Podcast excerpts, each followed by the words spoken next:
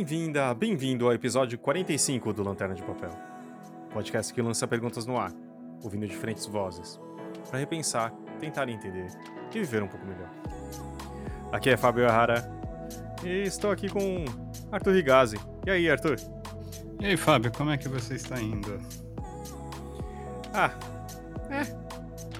Esperando 2020 terminar e quem sabe Já estamos, que seja um... estamos chegando lá, reta final, hein?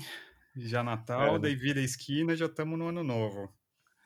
Aí, É, magicamente, todos os problemas vão acabar, a pandemia vai desaparecer, a vacina vai chegar. Você sabe como funciona, né? Sete ondinhas, na sétima, você caiu na areia, o mundo se torna um lugar melhor. Mas isso é um assunto para o próximo programa, que a gente vai fazer uma retrospectiva e uma perspectiva de para 2021. Hoje a gente vai falar de filmes de final de ano, dos nossos favoritos. E hoje é um só para a gente bater um papo aqui. Temos duas participações super especiais e você gosta eu não sei se você sabe, mas o Arthur gosta de gosta de Natal, de festa de final de ano. Né, Arthur? Eu adoro, é melhor época do ano, assim, é, tirando, obviamente, Amigo Secreto, que eu abomino, e Festa da Firma, que é sempre um desastre, mas eu adoro o Natal. Eu, eu gosto do Ano Novo também, mas Natal é comigo mesmo. Já, a gente já está preparando o cardápio, vamos ter uma variedade de pratos com uvas passas, Ah, mas é, a árvore de Natal já está montada, eu comprei uma no Ceasa, bem bonita. Já está toda decorada, com luzes todas coloridas, bem brega. Só esqueci de colocar o algodão. Infelizmente, a gente não comprou dessa vez, vai ficar sem mesmo. Mas tudo bem, faz parte. E a gente. E essa é uma pauta que também o Arthur gostou. E acho que vale primeiro, antes de falar dos nossos, é também das participações que tivemos. E a gente repercute ah, no, no Instagram. Leonardo F. Borba. Ele comentou que ele não tem nenhuma tradição de filme de Natal, né, de final de ano. E falou: talvez esqueceram de mim. Pra você também, né, Arthur? Esqueceram de mim é um filme Ah, de Natal. Esqueceram de mim é um clássico, né? Os, os dois primeiros, os outros eu acho eles bem ruinzinhos, na verdade tem, acho que até o quinto ou sexto agora, não faço a menor ideia. Mas os com Macaulay Culkin, todo mundo acho que assistiu em algum momento do fim de ano na casa da avó, do avô, ou mesmo em casa. Assim, que é a mais natalina impossível, esses filmes. Ainda mais pra...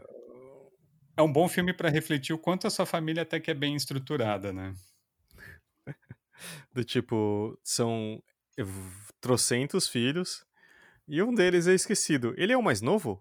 É alguma coisa assim, não era? E eu acho que ele é um dos mais novos. Eu não sei se ele é exatamente o mais novinho, mas eu acho que tá ali na, na- no degrau de baixo ou é meio filho do meio, né? Que todo mundo esquece também. É o mais provável. O mais... Seria mais realista se fosse. Mas é que tem esse tipo específico de filme me irrita muito. Que é o filme. Eu tenho que. Tipo, alguém tá se ferrando o filme todo. Isso me dá uma agonia. Acho que a gente já comentou em algum momento. Do tipo, porque acho que o- é o Joe Pesci, não era? É Joe Joe. Pesci. Tipo, né? E você vê a a distância entre o, o irlandês e esse, que você percebe em- que ele é um au- ator incrível, mas todo mundo tem que pagar boleto, né? Ainda mais no começo da carreira, talvez. É, mas eu acho que também ele fez, acho que esse filme, né, pensando em um pouco tirar a imagem sempre do italiano psicótico que mata todo mundo. Tá certo que ele faz um ladrão psicótico tentando matar uma criança de 7, 8 anos, mas pelo menos é mais bem-humorado. Mas é, é um filme que tem muita violência física no, no estilo Três Patetas, né? Do tipo, o, o ferro quente que vai na cara deles. Nossa, me dá uma agonia isso. Eu não consigo, não consigo. Tem um canal do YouTube ótimo chamado Corridor FX, e que é um bando de gente que trabalha com efeitos visuais, e eles fazem uma versão ultra violenta do Esqueceram de Mim, assim, que eles morrem a cada armadilha do, do Kevin. A parte do ferro é incrível, né? Porque eles adicionam sangue e uns, uns efeitos sonoros assim tenebrosos. É, tem a parte. aqui Tem, a- arrepiando. tem aquela parte que. Não, agora que eu lembrei, né? No filme tem uma parte assim que o Joe Pesci vai entrar na porta da casa dele e tem um maçarico que queima a cabeça dele. Não- ah, nossa, não. Eu, lembro, eu pensei que era do- da esquentando a, a maçaneta, mas não, né? Tipo, é elétrico, né? O cara ele coloca um, um, um cabide na tomada e esquenta. Sei, nossa, que coisa horrível. É horroroso. se você pensar mesmo, se aquilo fosse de verdade, nossa, aquilo ia ser um horror pra pessoa, né? O Kevin é um masoquista, assim, é um, um moleque, ele é um psicopata. E por que é de Natal, Arthur? Me explica. O que? A, os filmes ou Por que o Esqueceram de Mim lembra o Natal? Ah, primeiro é que ele é passado nessa, nessa época, né, do no, o filme, né, é férias de fim de ano lá no, nos Estados Unidos e é justamente a viagem de férias da família e o Kevin fica para trás. E é, um- e é um pouco essa temática natalina, né, porque também tem a parte daquele senhor que ajuda o Kevin, né, que é o cara que todo mundo tem medo, tal, aquela coisa do White Christmas também, porque tá nevando, etc e tal e a importância da família, etc e tal, é, a temática é muito natalina. Eu acho que é muito isso. E pra gente aqui no Brasil, obviamente, porque Sessão da Tarde ou Tela Quente sempre passava esse filme. Inclusive, eu tô vendo aqui, né? O diretor é o Chris Columbus, que dirigiu, acho que o primeiro Harry Potter, e o texto é do John Hughes, que é um dos Grande. maiores escritores da década de 80/90 de comédias. Eu fui criado, grande parte das minhas ilusões amorosas foi, foi feita por ele. Garota de Rosa Choque e Clubes do- dos Cinco, não é isso? Uhum. É, É. Do, do- do feito de fazer grandes gestos amorosos, colocaram um o seu toca-fita boombox na sua cabeça e tocar Peter Gabriel na janela da, do, seu, do seu interesse romântico. É, e quem nunca quis ser o Ferris Bueller, né? Dançando por Chicago ao som de Twist and Shout. Ah, doce ignorância, eu pensava que aquela música era dele. Aí, bem, desculpa. Eu sei, é Beatles. Mas, enfim. É, e é engraçado que muita gente falou sobre Esqueceram de Mim, né? O Daniel M. Safadi falou também que esqueceram de mim e com carinhas rindo e chorando. Ah, e, e, muito, e outras pessoas também comentando de que esse é um filme natalino, apesar das pessoas se ferrarem. Vai entender, mas tudo bem.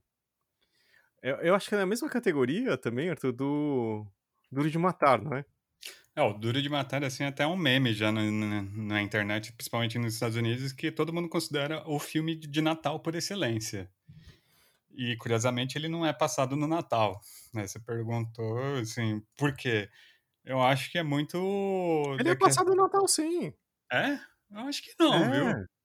É passado no Natal, só que é estranho porque é passado em Los Angeles. É, daí não tem neve, não, né? não tem neve, mas ele vai se encontrar com a ex-mulher no edifício Nakatomi. Ah, é verdade. é, né, Durante a festa de Natal do Nakatomi É, a Plaza. festa- tem- tem a festa de Natal, aquela da, da, da firma. Uhum. E aí os alemães é, mauzões vão lá e fazem um sequestro. Curiosamente, tem mais uma ligação com o Harry Potter, né? O Alan Rickman é o vilão do Duro de Matar. Alan Rickman, falecido, que era o Snape do Duro de, do, de Matar, do Harry Potter. Que também é um não. Duro de Matar, né? Afinal, o, o, o Voldemort tentou, tentou e não conseguiu. Não, e isso leva, seguindo o nosso roteiro muito bem elaborado, que tem um, o filme que acho que mais gente falou é do Love Actually, que é simplesmente amor. Hum, E ele também é um dos atores do, do filme, que é o, o, o senhor de meia idade, bem sucedido e entediado no casamento, que quase tem um caso com a secretária. Você lembra desse filme? Esse eu não assisti, por incrível que pareça. Ah, Eu- mentira. Eu não assisti. Nossa, o elenco é ótimo dele, né? Não, é um, sai daqui, é um né? puta elenco. Não, é, ele é, foi dirigi, quer dizer, escrito e dirigido pelo John Hughes dos anos 2000. Que é o Richard que, Curtis. Exatamente, que fez é, Quatro Casamentos e um Funeral, Notting Hill e Love Actually, que também fez parte dessa, dessa coisa de destruir e acreditar que é tudo bonito e uma hora, de repente, a Julia Roberts vai entrar dentro da sua livraria e vai falar que ela é apenas uma, uma garota na frente do cara, e etc, etc. Desculpa, vou até começar a chorar. Mas enfim, eu, eu assisti ontem de uma forma uh, resumida, ou as partes que eu lembrava eu dava uma avançada. É um filme que tem algumas partes muito. que não, não sobrevive no tempo, né? Eu acho que. Mas continua sendo muito divertido, assim, sabe? É, passa no Natal, mas é algo que. tipo um Natal japonês, sabe? Uhum. Aquilo que o, o Natal é, no, no Japão é meio romântico. Você sabe dessa história, né? É, você tava me falando, acho que no último episódio sobre isso. Ah, é verdade. Então, assim, é, são encontros uh, de pessoas em, diver... em todas as categorias uh, românticas possíveis. Tipo, o cara, o pai que, que é recém-viúvo e quer ajudar o filho a encontrar, uh, a, a, realizar o romance dele. É tipo o cara que se apaixona por uma. O inglês que se apaixona por uma portuguesa. Que é uma parte muito engraçada, porque é, teoricamente ninguém entende o um, que um português fala, né? Mas a gente entende. E uma parte que muitas vezes não tem legenda.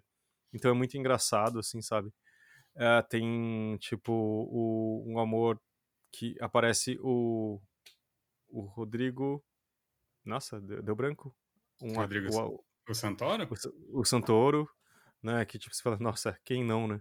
Tipo, que, que, que uma pessoa se apaixona por ele, só que é um amor impossível porque a, ela tem. É, ela cuida de um familiar dela, sabe? É, e, tipo, tem aquilo que te falei de também da, do cara da meia idade, do primeiro ministro inglês, é muito essa é muito bom, que é, que é o Hugh Grant. Ele é ele é recém né, tipo, eleito, entre aspas, né, não é bem assim na Inglaterra, mas ele virou primeiro-ministro, e, tipo, o, o, elenco é, assim, absurdo. Tipo, é o Bill Knightley, é o, o Colin Firth, Liam Neeson, Emma Thompson, eu, claro que eu tô vendo na página do IMDb, tipo, a Kira Knightley, e tem a parte da Kira Knightley que, tipo, o o melhor amigo do recém que ela recém casou, é apaixonado por ela, e de repente ele entra na casa dela, é, na porta dela e passa um monte de cartazes meio freak, estranho, então tem partes estranhas. Mas enfim, é um filme muito fofo, eu acho que é a palavra correta, e estranho também vendo hoje em dia, mas é mais estranho o fato de ser um filme natalino. Porque, claro, que se passa na, no, em dezembro todo, no mês de Natal. Interessante isso aqui. Eu tenho um filme que é uma comédia romântica que eu considero meu, um filme de Natal para mim, mas é, hum. ele, não, ele não é passado no Natal, é próximo ao Natal, mas que eu adoro esse filme e sempre passa, meio que passava pelo menos antes na TV aberta, né? Nessa época do ano que é o Feitiço do Tempo que hum. eu acho que é a melhor comédia romântica de todos os tempos é o Feitiço do Tempo, que é do Harold Ramis, que é o foi um dos atores do Ghostbusters. Ele era o Egon. Ele já é falecido.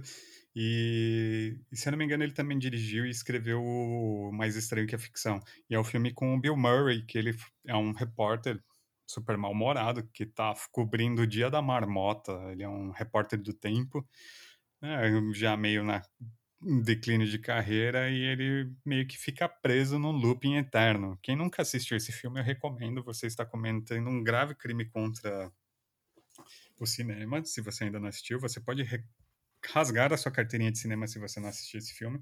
E ele é muito bom. É... Eu, eu, eu, jurava eu... que esse filme que chamava Dia da Marmota.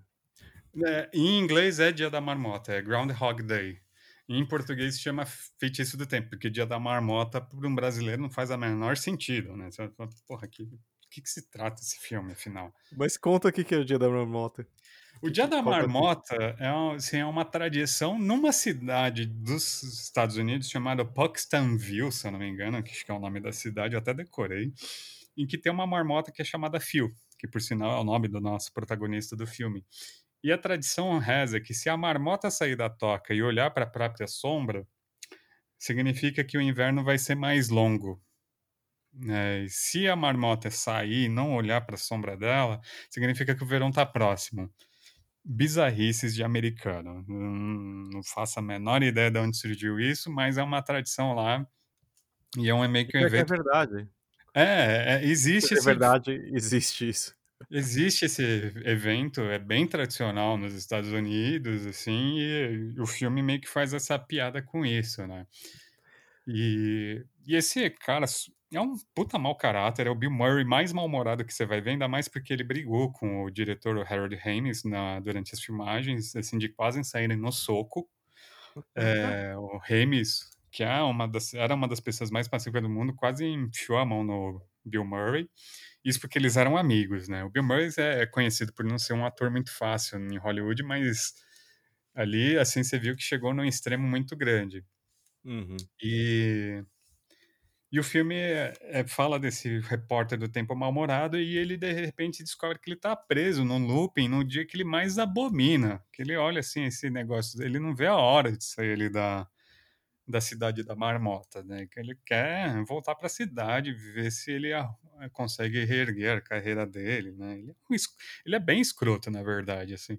Só que daí ele fica nesse looping do mesmo dia, assim, ele não consegue, assim, ele fica preso na cidade inicialmente aquela noite por causa que teve uma nevasca e ele não vai conseguir sair, mas daí ele descobre que ele está acordando todo dia no mesmo dia. Né? Tem outros filmes que pegaram o mesmo mote para fazer, mas o dele é muito engraçado, assim, porque e o filme vai mostrando assim ele repetindo esse dia e cada dia ele vai fazendo uma coisa diferente, assim, e ele vai entrando num desespero, assim, você vê que é meio triste o filme em algumas partes, assim, porque realmente assim, ele tenta suicídio várias vezes de várias formas, assim. E, é, o... e, quando ele morre, o dia reseta, né? É. Aí começa de novo. E é o James, né, que é o escritor, assim, ele ele revelou, né, que o Phil ele fica nesse looping equivalente a 30 anos. Sério? E fizeram um cálculo mais ou menos por cima na internet, né? Um, um desses canais que analisam filmes, ele fez o cálculo mais ou menos baseando no, nos cortes e nas ações do protagonista. Ele fala, por cima, calculando, dá 27 anos. E o Remis falou: não, é mais ou menos essa ideia que a gente quis passar, que ele ficou anos preso nesse looping até conseguir quebrar esse feitiço. O que é bem cruel se você pensar. Mas os filmes do Ramis, o mais estranho que a ficção também trabalha um pouco com essa crueldade da narrativa, né? Desse personagem preso num, num mecanismo narrativo e essa crueldade com essa coisa. E é um puta filme. É, ele é muito bom. Ele tem um finalzinho bobinho, assim, final feliz, mas o processo dele é muito legal. É, eu gosto, eu acho ele muito bem feito. E tem um amigo meu que ele defende que a comédia romântica é a forma por excelência do cinema americano. E ele tem razão. Assim, é, os, as comédias românticas são a coisa mais formulaica possível. E quando um filme consegue sair da curva, é porque ele tem uma consciência de forma, né, dessa forma do filme comédia uhum. romântica, uhum tão bem consciente que ele consegue brincar com esses limites. O Feitiço de Tempo é um deles. Tem outros também. O Quatro Casamentos e Funeral, que é do Richard Curtis, é outro exemplo muito bom também. Sim, tanto que eles, ele, eh, ele dominou, ele mudou a fórmula da, de Hollywood durante um tempo, né? Uhum. Que tipo, que era o filme barato, com roteiro é, inteligente, entre aspas, assim, tipo, mais esperto tal, falando de sentimento tal, é, é, revertendo um pouco essa fórmula que você falou, né?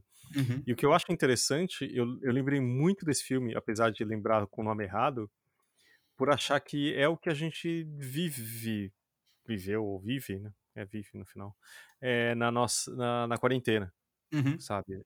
Porque todo dia é igual, mas diferente, entendeu? De você acorda, você tem, você acaba tendo, você criando uma rotina para se tornar, para ficar um pouco, né, ter uma vida sã, talvez.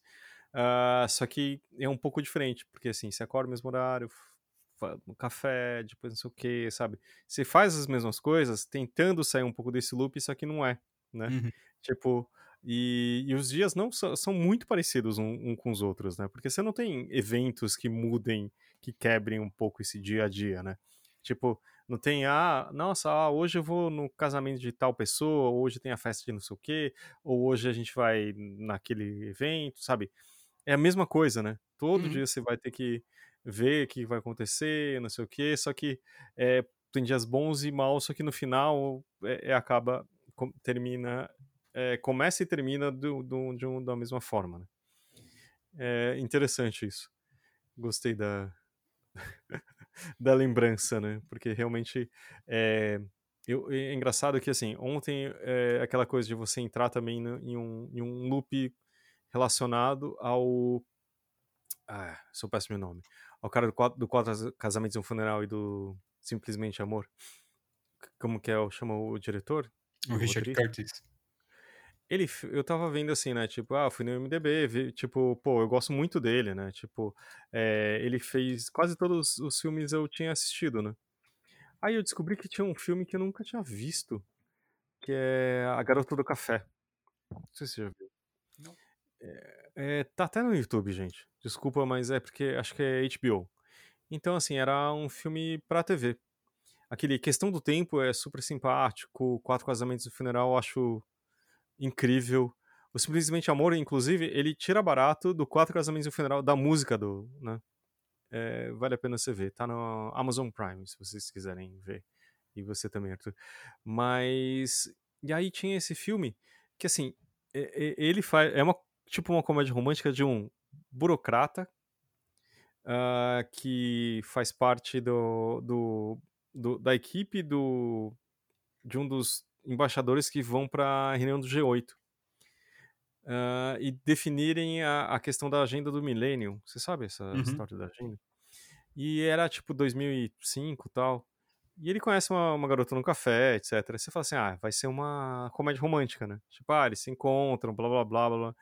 Só que é engraçado que, assim, existe uma dose de realismo do tipo, é uma pessoa que, que, que ele, ele acaba levando nessa, na reunião do G8, sabe, que é mega, né, alto nível, só que, assim, é, é a história de um burocrata, e aparece a burocracia que é uma vida chata, que trabalha, o cara sabe, tipo, os dados de do, do meio de transporte de Londres, sabe, que cresceram no 27.8, e, e é muito interessante isso, tipo, de como uh, essas comédias remetem para as nossas fantasias também, né? De, de, tipo, elas caíram um pouco em desuso porque eu acho que uh, tem, tem muitas comédias que não fazem isso, né? Que não mexem com você mais. Do tipo, são só, tipo, ah, ah, a garota, garota pobre e bonita que conhece o CEO e, tipo, se apaixonam e viram 50 tons de cinza, sabe?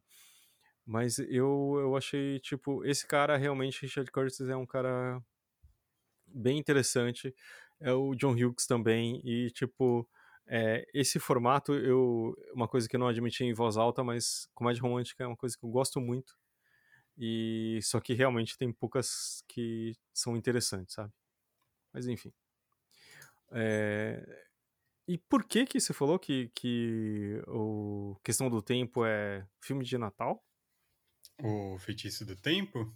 Feitiço do Tempo, nossa. Eu acho que, assim, todo filme de Natal, né, dessa época do ano, assim, eles meio que eh, trabalham com uma temática em comum, assim, que é não necessariamente a família, né, mas a importância que você tem de estar presentes nesses momentos, eu acho. O Duro de Matar é um pouco isso também, né? O cara que tá tentando reatar com a ex-esposa e passa, assim... É um, o Duro de Matar, se você pensar, é uma comédia romântica que tem tiros. É, essa é a única diferença. Mas basicamente é, é o cara tentando salvar a esposa de um vilão enquanto ele faz piadas. Aliás, eu li em algum lugar hoje na internet que o, o, Duro de Matar, na verdade, é o Harry Potter, né? Que é um cara que vai se esgueirando por um prédio à noite tentando fugir do Alan Rickman. Pode ser. Pode ser. Mas. É, É, E tem aquele grande gesto, né, que, que tipo que você que faz para o seu para parceira, parceiro e, e é isso, né? Ele faz é, matar um monte de gente, jogar um corpo do alto do prédio e jogaram o Alan Rickman, um terrorista alemão, do alto da, de um prédio. É, Todas, mas é, é- você pensa assim, é, é- é essa a temática, né? A questão de você rever as suas relações e aproveitar esse momento, né? É um momento de rever as relações, meio que você dá uma trégua, né, para as pessoas e tenta repensar um pouco. Você, você vê, o Esqueceram de Mim é sobre isso, né? O, o Kevin lá, que é aquela peste, né? Ele meio que revê a relação dela, da família dele no final do filme. Essa é a grande mensagem. O Feitiço do Tempo é um pouco isso também. Eu não vou dar spoilers, porque eu sei que vocês vão assistir, quem não assistiu. O Duro de Matar. E tem um outro filme que eu acho que é. que entra um pouco nessa categoria, mas entra assim.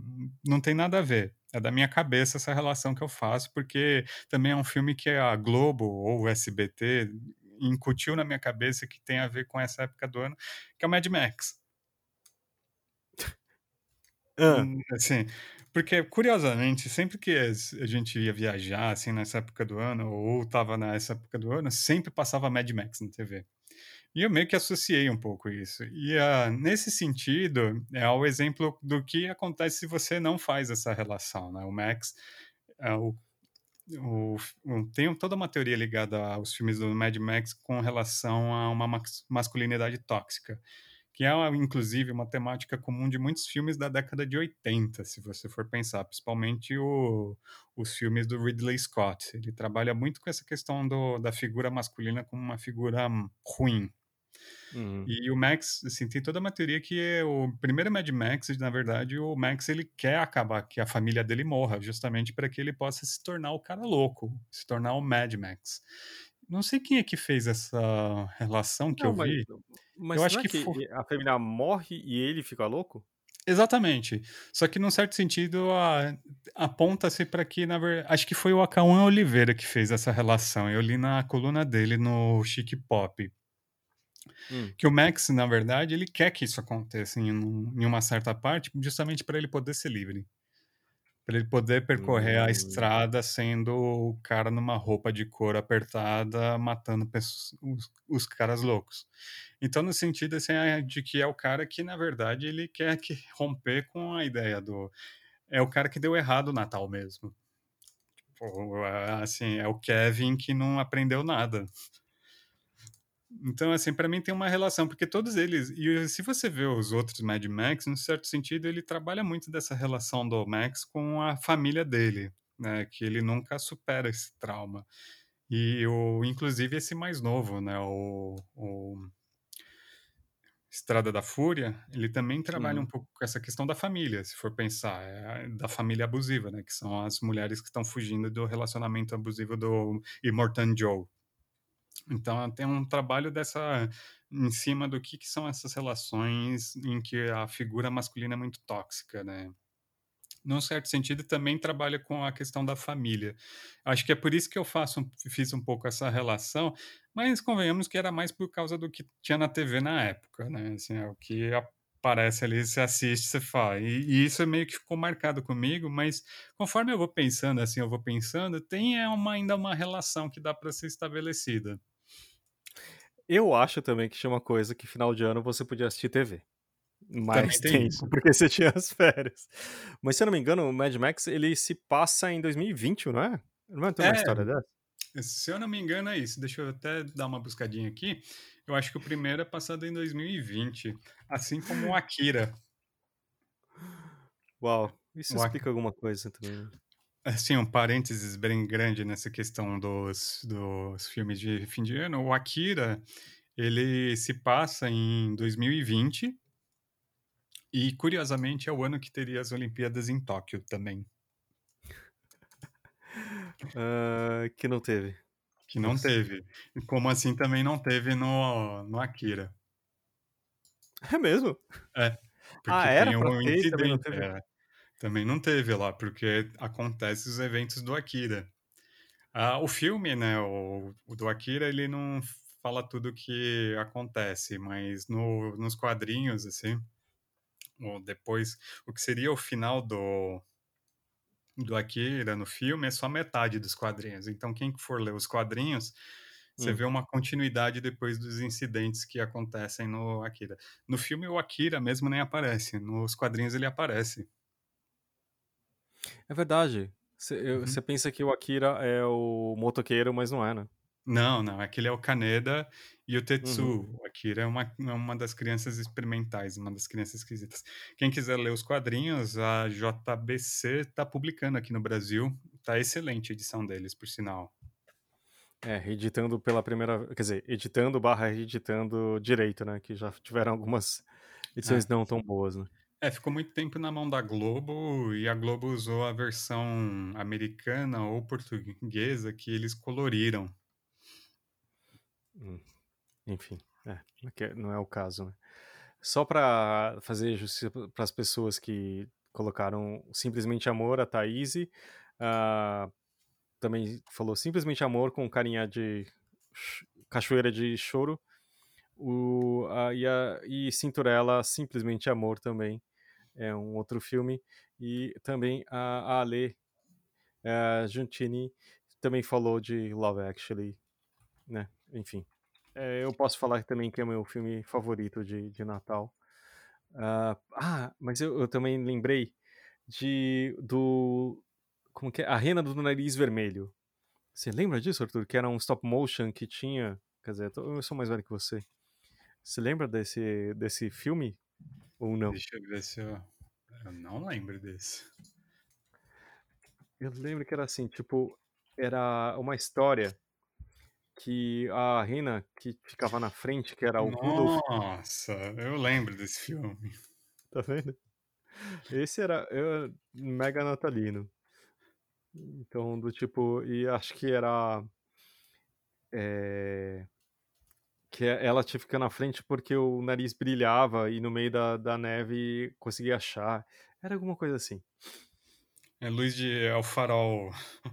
É, tipo, ou, ou na, sabe, no topo do prédio que tem uma luz piscando para os aviões não baterem, coisas assim. Uhum. Mas tiveram N, N versões, mas essa era um stop motion que não sei, na época era, acho que era muito comum, né, ter stop motion, mas esse era meu filme de Natal. Só que também eu tava conversando com as pessoas, né? Hoje a gente tem menos participações porque, sei lá, final de ano, né, gente? E, e também do tipo, eu percebi que as pessoas não têm, não têm mais essa ideia, ou tipo, tem uma, sei lá, tem uma fila lá na Netflix ou no serviço de seu streaming favorito, mas que é estranho. Hoje, por exemplo, hoje é domingo, dia 20 de dezembro, tava passando na Globo um filme de Natal, entre aspas. Só que assim, na verdade, era um grande merchan da Coca, da Coca-Cola. Sério mesmo, tipo, era um filme bacana, assim, tinha, tinha uma história, tipo, do... de um senhor negro que queria virar Papai Noel, só que, né, falava assim, não, mas como assim um, Papai Noel negro e tal? Mas você fala assim, tipo, aquela história que falam que o Natal, do jeito que a gente conhece, é da, da Globo, da, da Coca. Uhum. Você fala assim, será? Mas enfim, é, eu achei eu não sei se as pessoas têm mais, primeiro, noção de Natal, né, que tipo que a gente tinha antes, não, não que eu, tô, eu, esteja defendendo isso, mas que tem uma coisa muito diferente do que a gente imagina, não é? Tipo, as pessoas não ficam, sei lá, esperando o especial do Roberto Carlos uh, e, e ver isso acontecer, né? Não sei.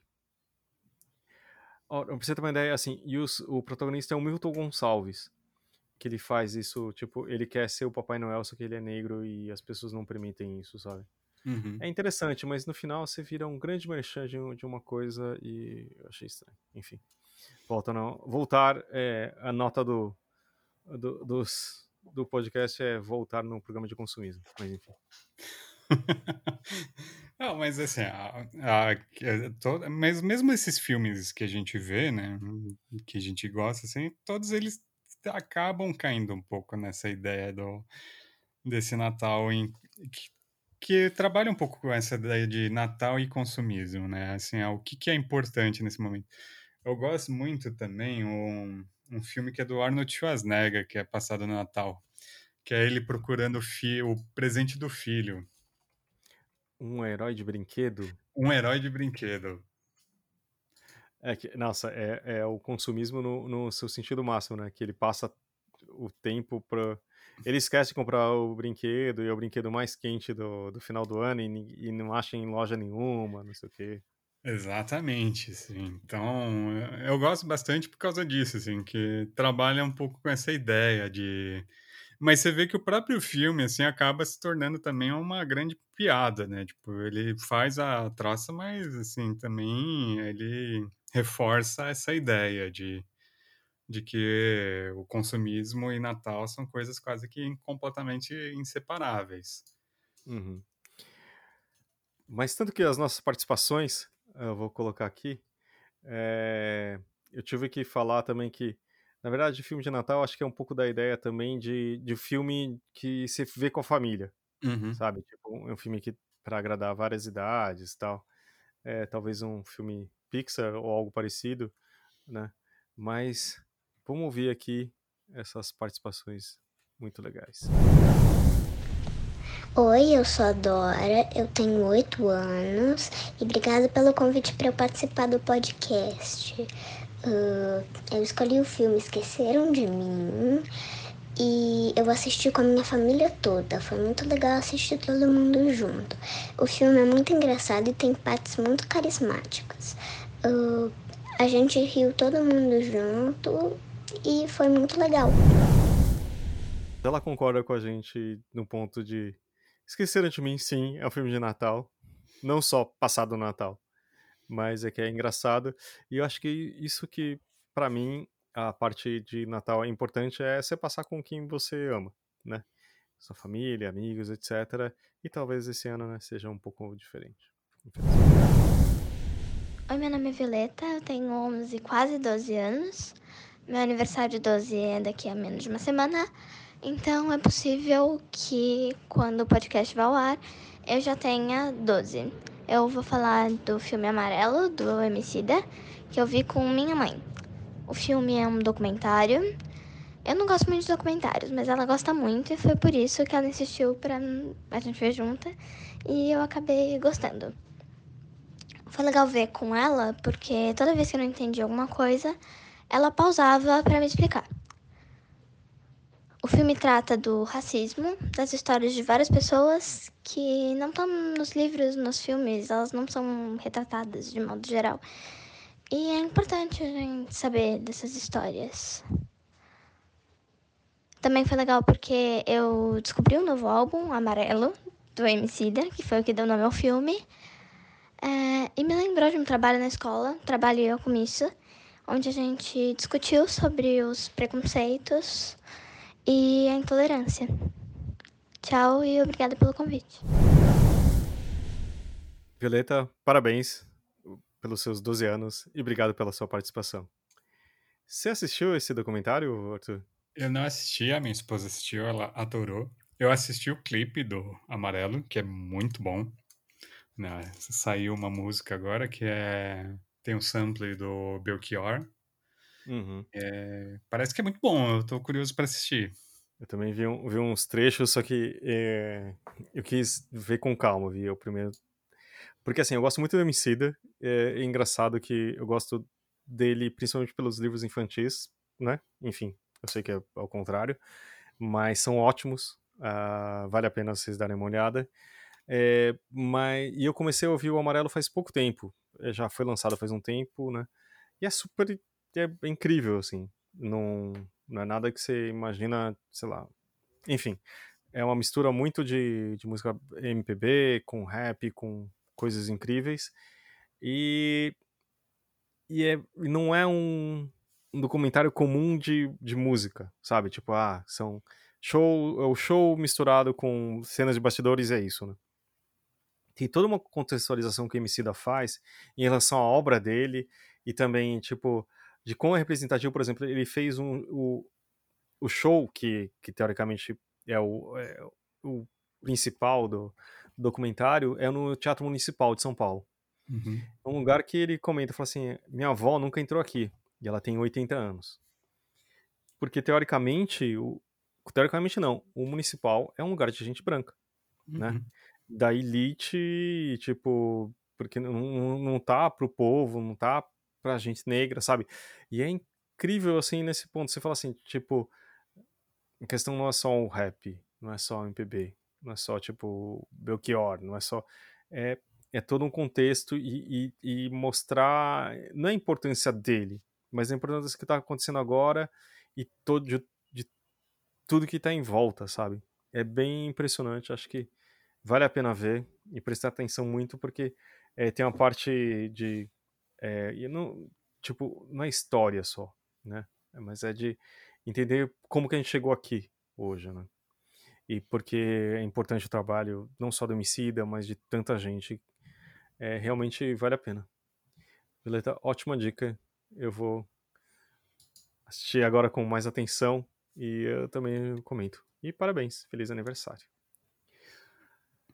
O que Mas eu acho também... legal da, da fala das, das nossas participações justamente é a ideia de que você assiste com alguém. Né? Eu acho que é muito importante essa coisa que ela, tanto a Violeta quanto a Dora falaram, assim, que para mim, assim, eu desenvolvi o gosto por filme, né, assistir filmes justamente com meu pai. Meu pai era rato de locadora. Uhum. É, toda vez que férias, assim, toda semana, mesmo sendo sem ser férias, né, fim de semana a gente passava na locadora na sexta-feira, já alugava aquelas quatro fitas que tinha a promoção, né? Uhum. Você alugava quatro, podia devolver só no domingo ou na segunda-feira. E não esquecendo de rebobinar, obviamente. E meio que foi, é, foi assistindo com ele.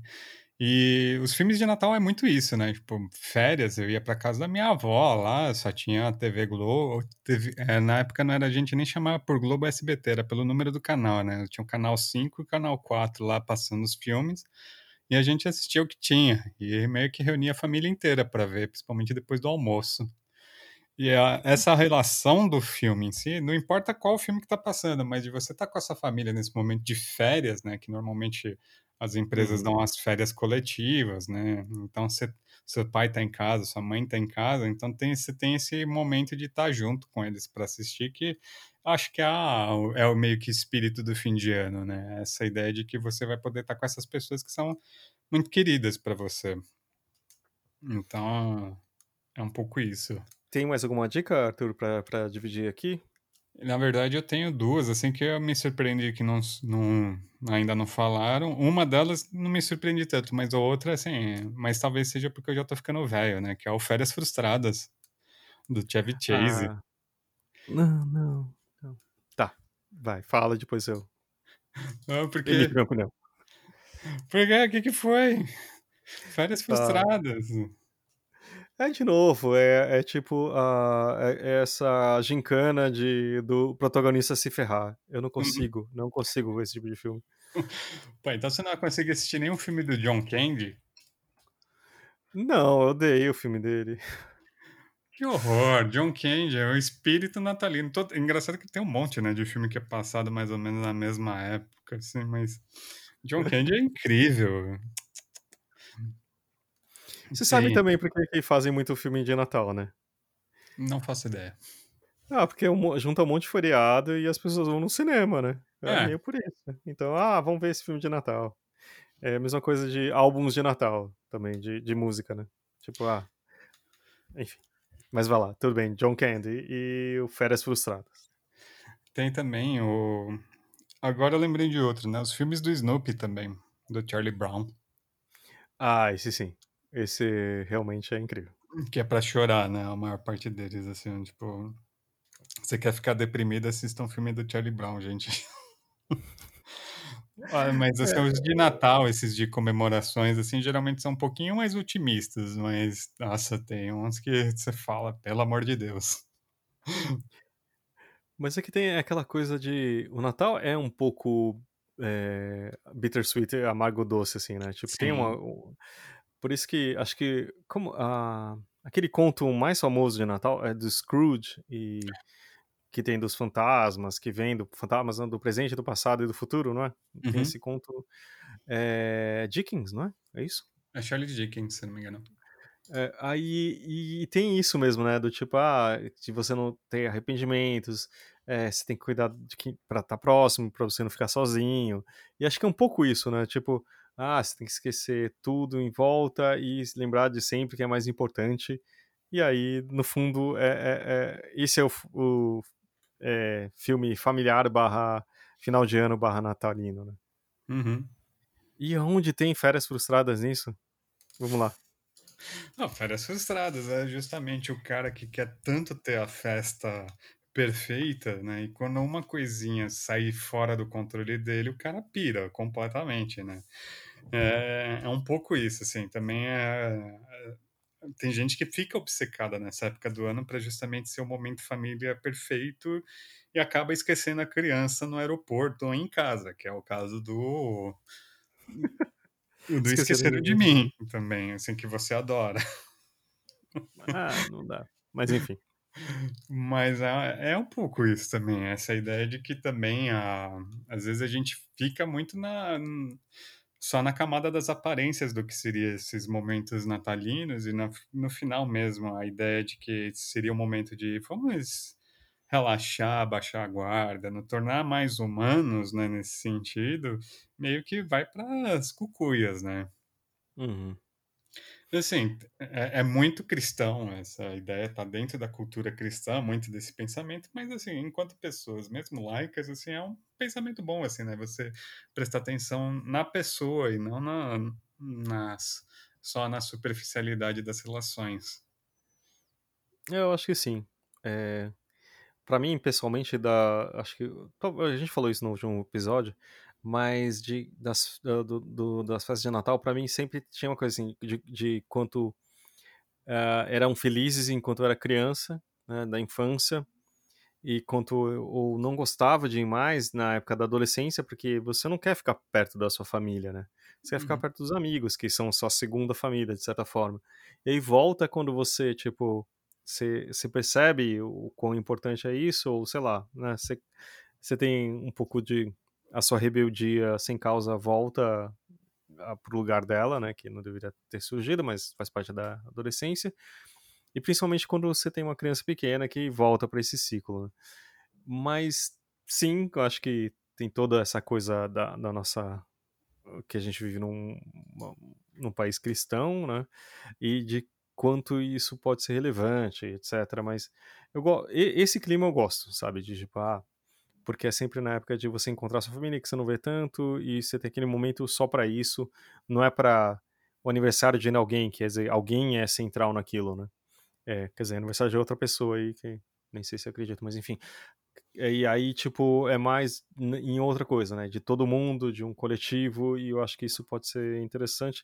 E no final, acho que é, essa o que me dá raiva de- dessa coisa da- dos personagens se ferrando encontrar a redenção né, no final é um pouco primeiro da, da história da narrativa do herói né tipo daquela de toda a passagem por todas as, as, as todos o- o- os desafios e você conseguir vencer e descobrir o que é importante no final é um pouco disso né mas que me dá uma raiva me dá. enfim É, você quer. é, é, você vê que é um discurso batido, né? E, e também, assim, se você pensa que a fundo, mais a fundo, assim, você, você- se você é mais cético, assim, você olha e fala, não é assim que funciona, né? Tipo, não é em um dia que a pessoa vai mudar completamente a visão dela do mundo. Uhum. Num certo sentido, o feitiço do tempo é interessante por causa disso, assim, porque não leva um dia, leva 30 anos pro cara mudar a percepção dele. Ou na verdade você aprende depois de se ferrar muito né eu acho que É. deve ser esse tipo de filme Também é isso, ou assim, se você ainda é mais negativo no caso do feitiço do tempo, talvez ele não mudou, ele só desistiu. exato Ele desistiu assim, de lutar. Ele falou, tá, já entendi.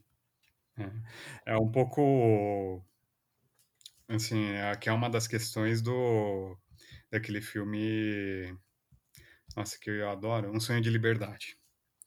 Não tem nada a ver com o Natal, não tem nada a ver com a questão agora, mas é um filme que também trabalha um pouco sobre essa questão de você estar tá preso num looping, né, e você tentar quebrar com ele e o, como isso se dá.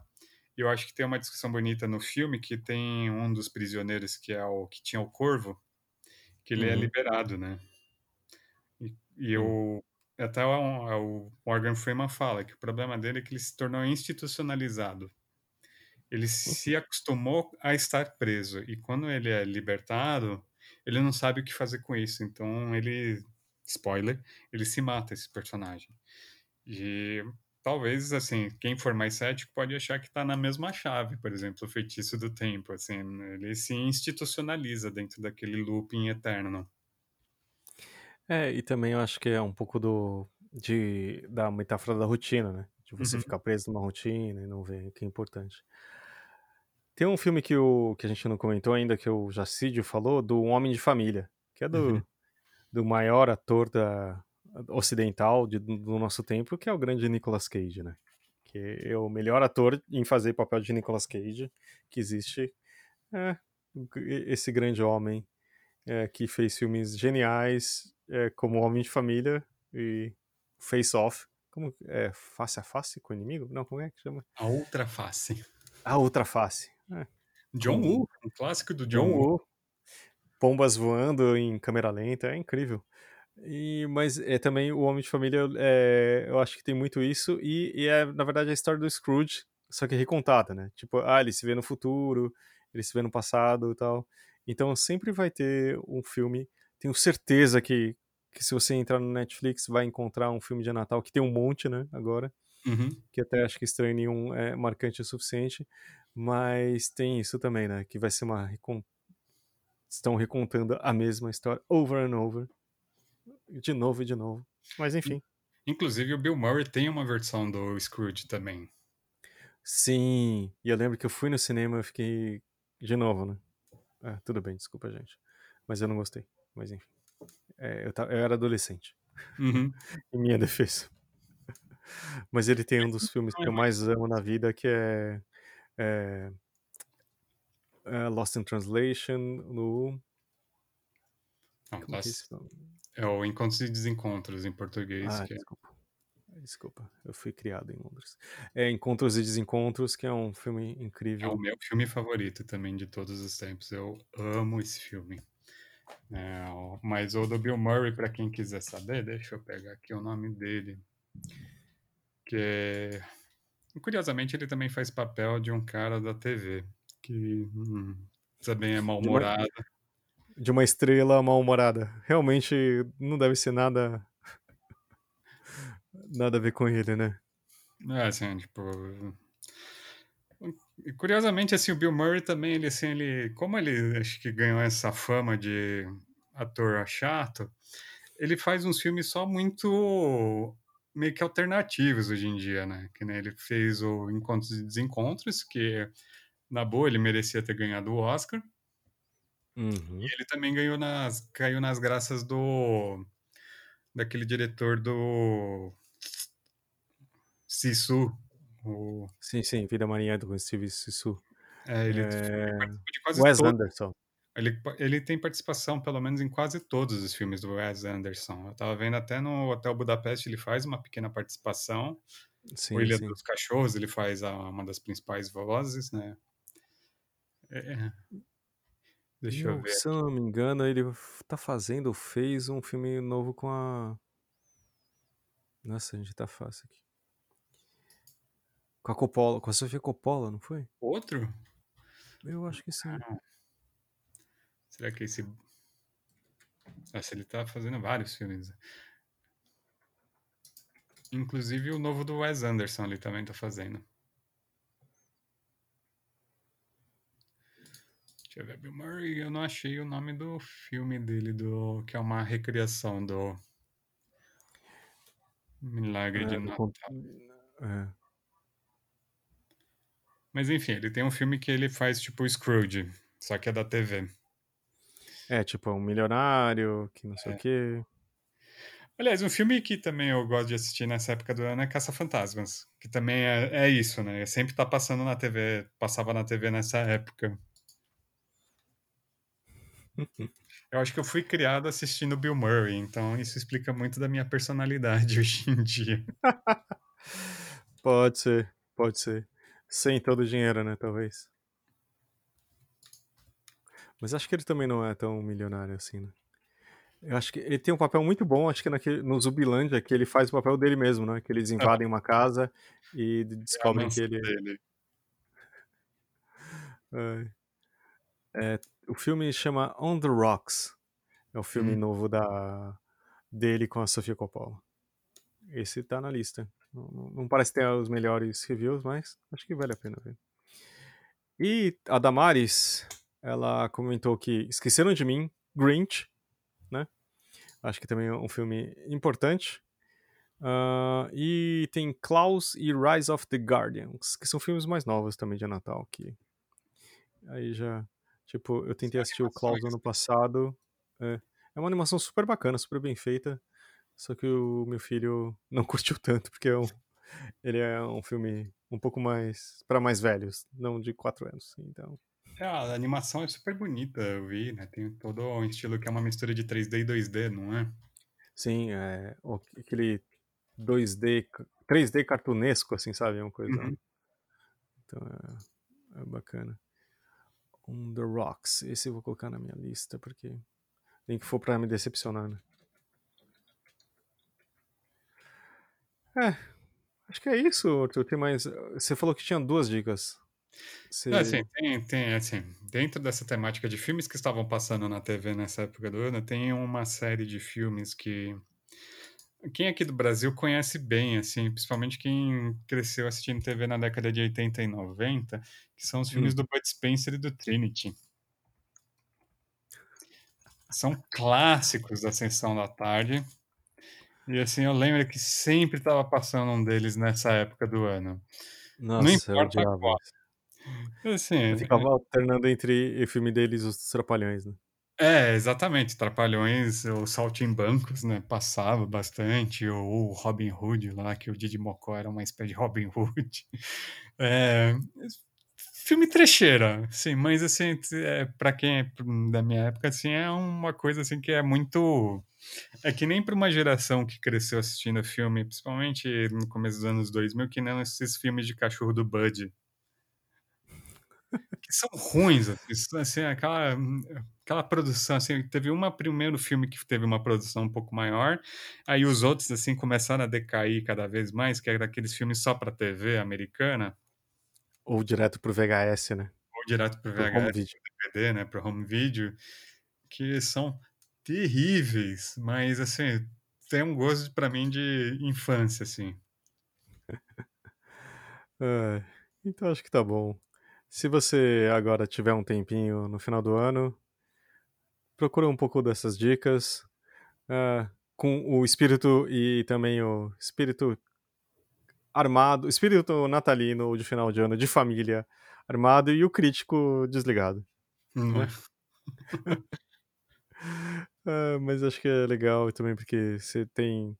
É, é bom também, ainda mais no ano que a gente já teve, né? Ter coisas que ah, nos alegram e um pouco mais leves e que sejam menos Globo News e mais Sessão da Tarde. né? Uhum. É isso, Arthur. É isso.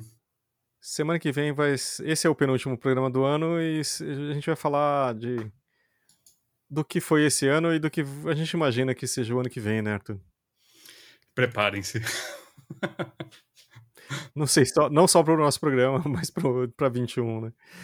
Ai, ai. Eu achava que ia ser ter um ano tão legal. Eu gosto tanto de números redondos. 20 e 20 ainda, imagina. Nossa, é, a gente já tá dia, dois, dia 20 de 2 de 2020. Nossa, ia ser maravilhoso, né? Exatamente. E apesar que a gente tá gravando no dia 20 de 12 de 20. Ó, também, quase. Forcei a barra. É, quase lá, vai. Mas enfim. Ah, acho que dá pra falar boas festas pra todo mundo, né, Arthur? Pra você.